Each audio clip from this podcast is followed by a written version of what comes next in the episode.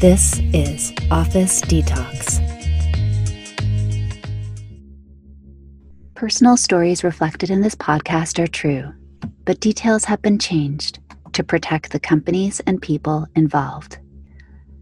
So, we had an awesome opportunity ahead of us. We had a chance, together, to build a mobile app that would change the world through work.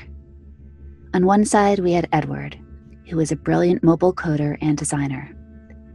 On the other side, we had myself, who is good at pulling together resources and people to build the ultimate app for our trainees. Edward and I had over 10 years of experience working together, side by side in this way. Whether I was in a full time job or consulting, Edward would always come in and make the mobile apps and tools to make ideas happen.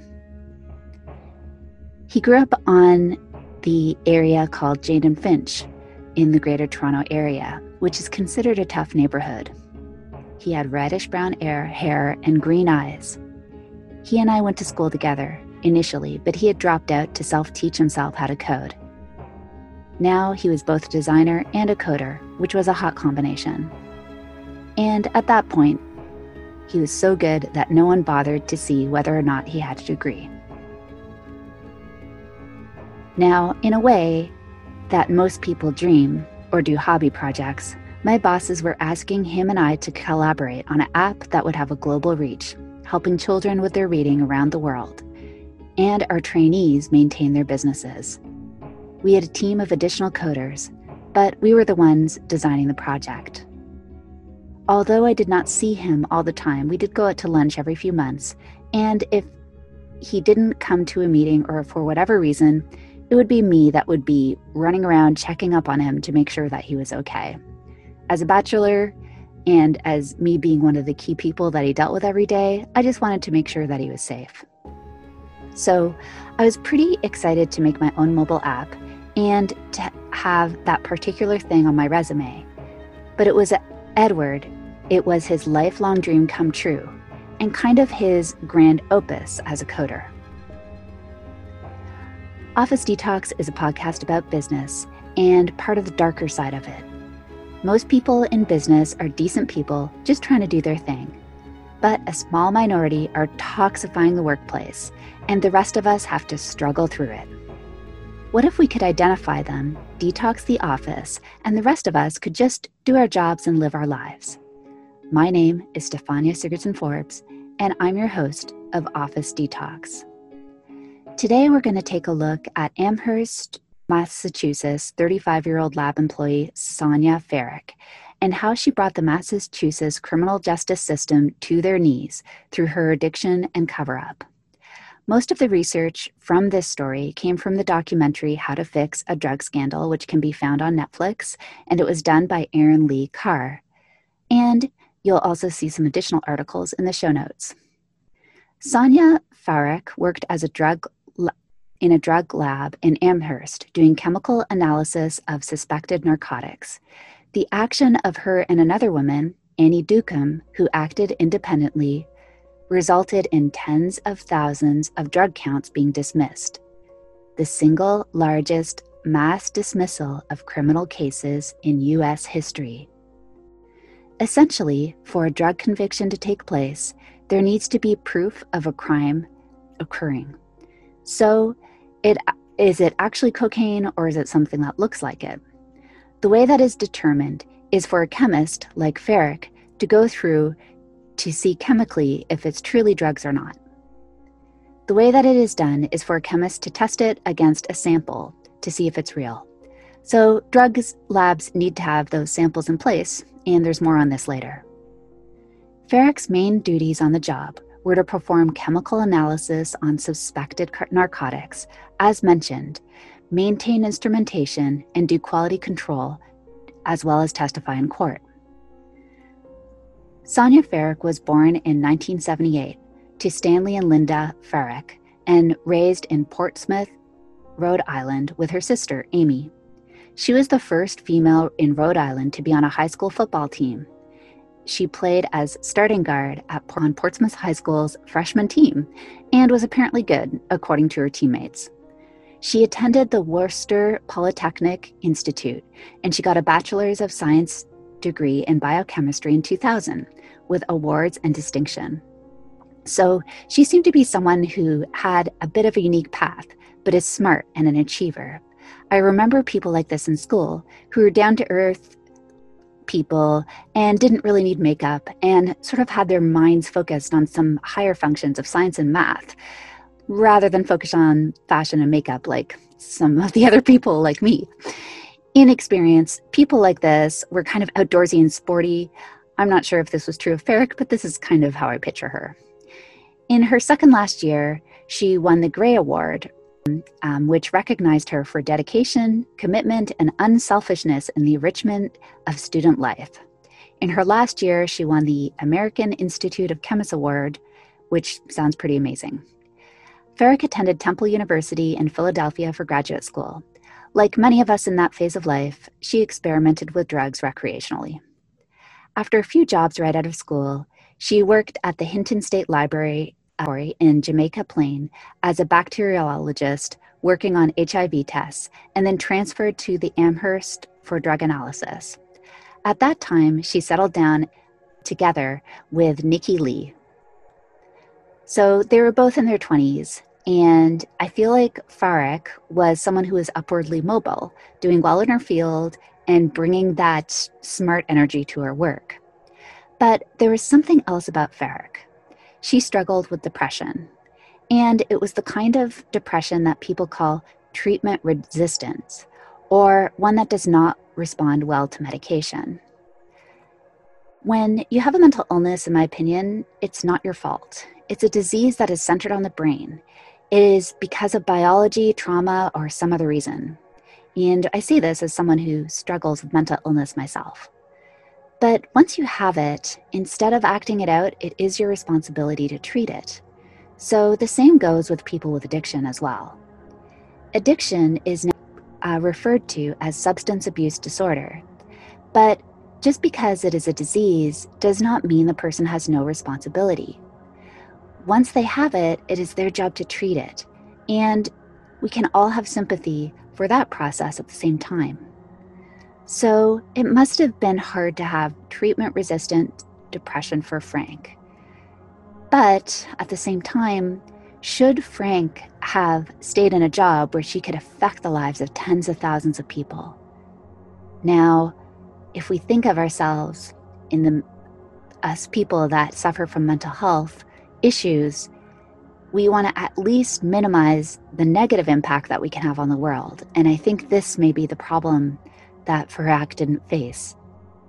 More on this later.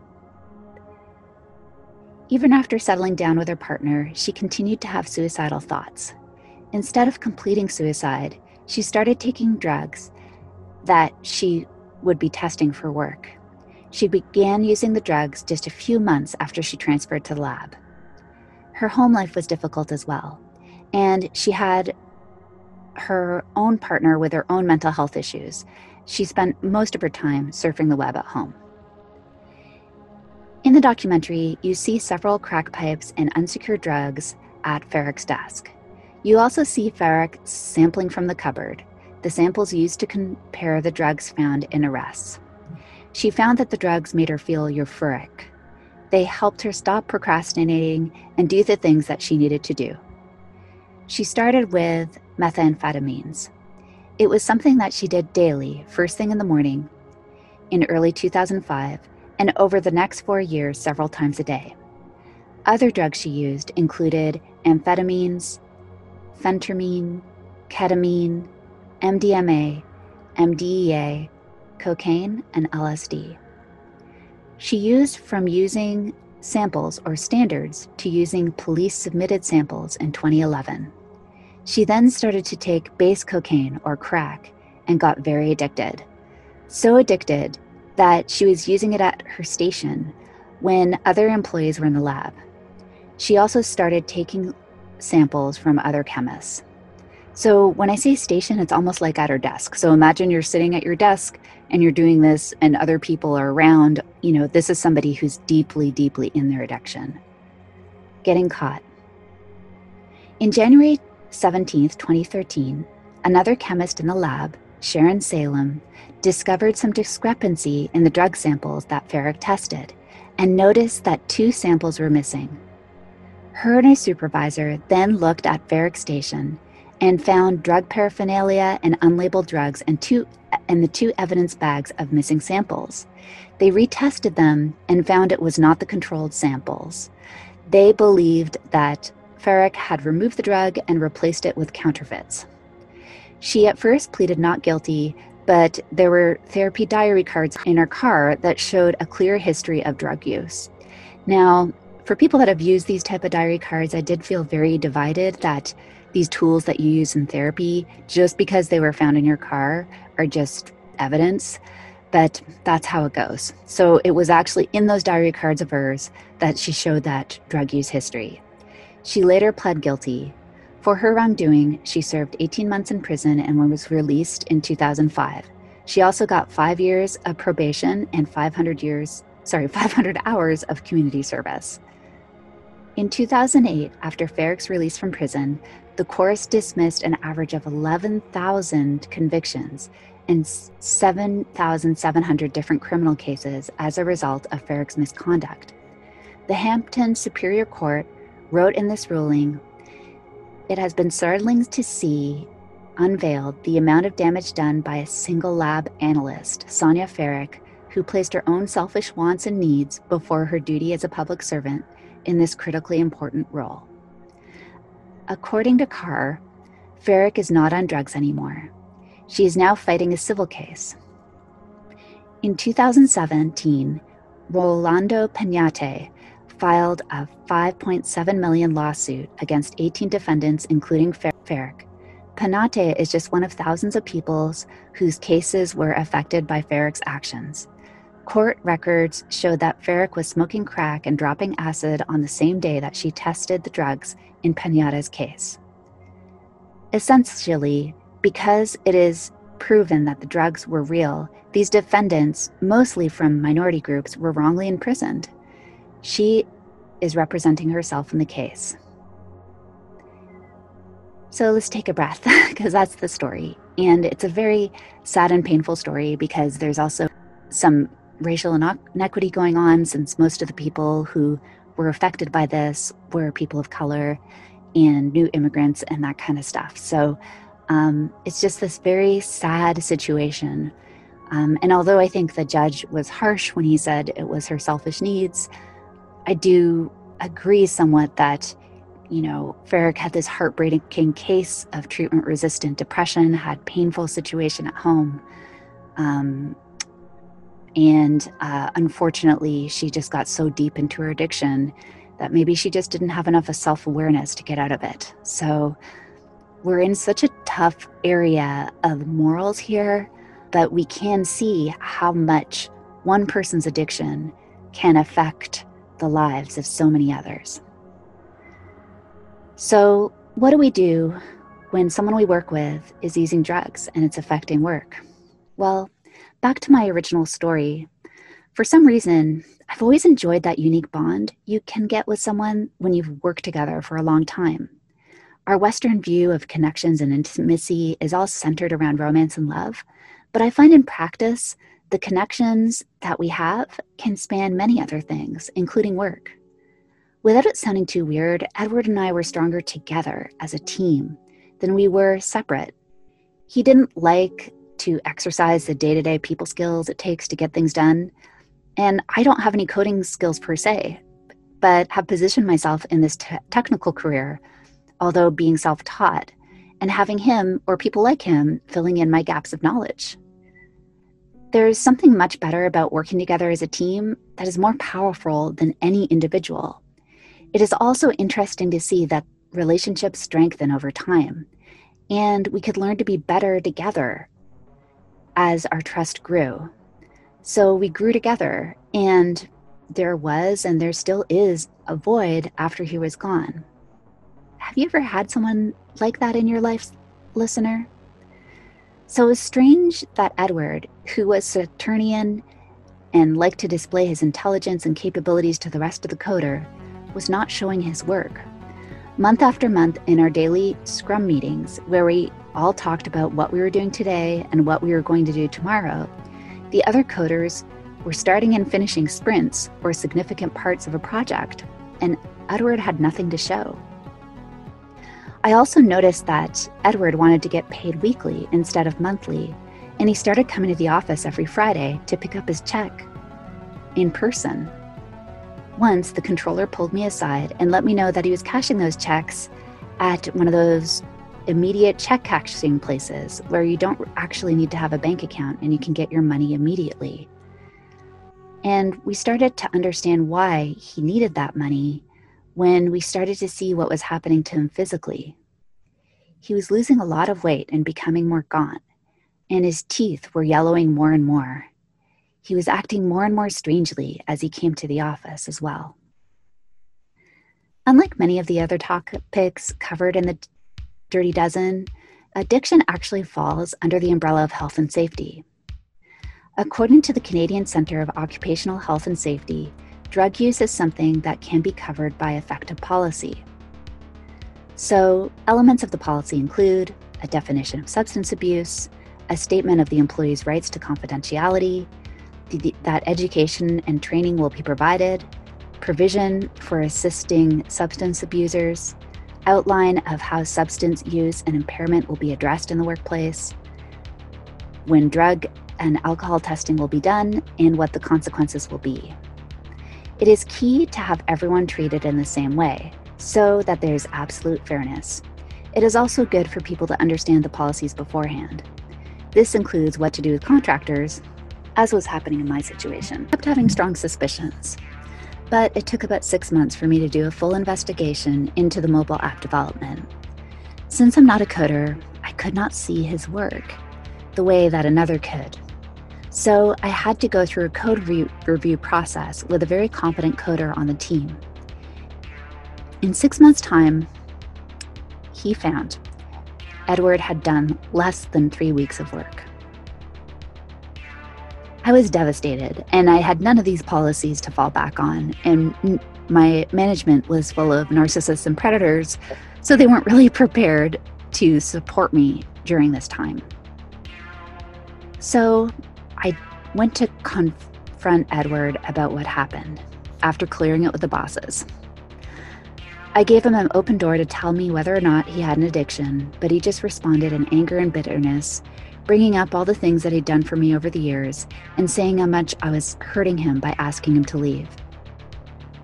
At the same time, I knew enough about one of his other clients to be aware that he was safe financially, at least for a while, and I felt better about that. This client had simpler work and had very low expectations, and I think that's where Edward was at that point. It was painful to see my colleague and friend struggle with addiction while there was no formal investigation, it was clear to everyone who saw him what was going on. Having trust after something like this was tough, since you get used to working with someone so closely. You're pretty much finishing each other's sentences. And then you go through these hundreds, if not thousands, of interactions.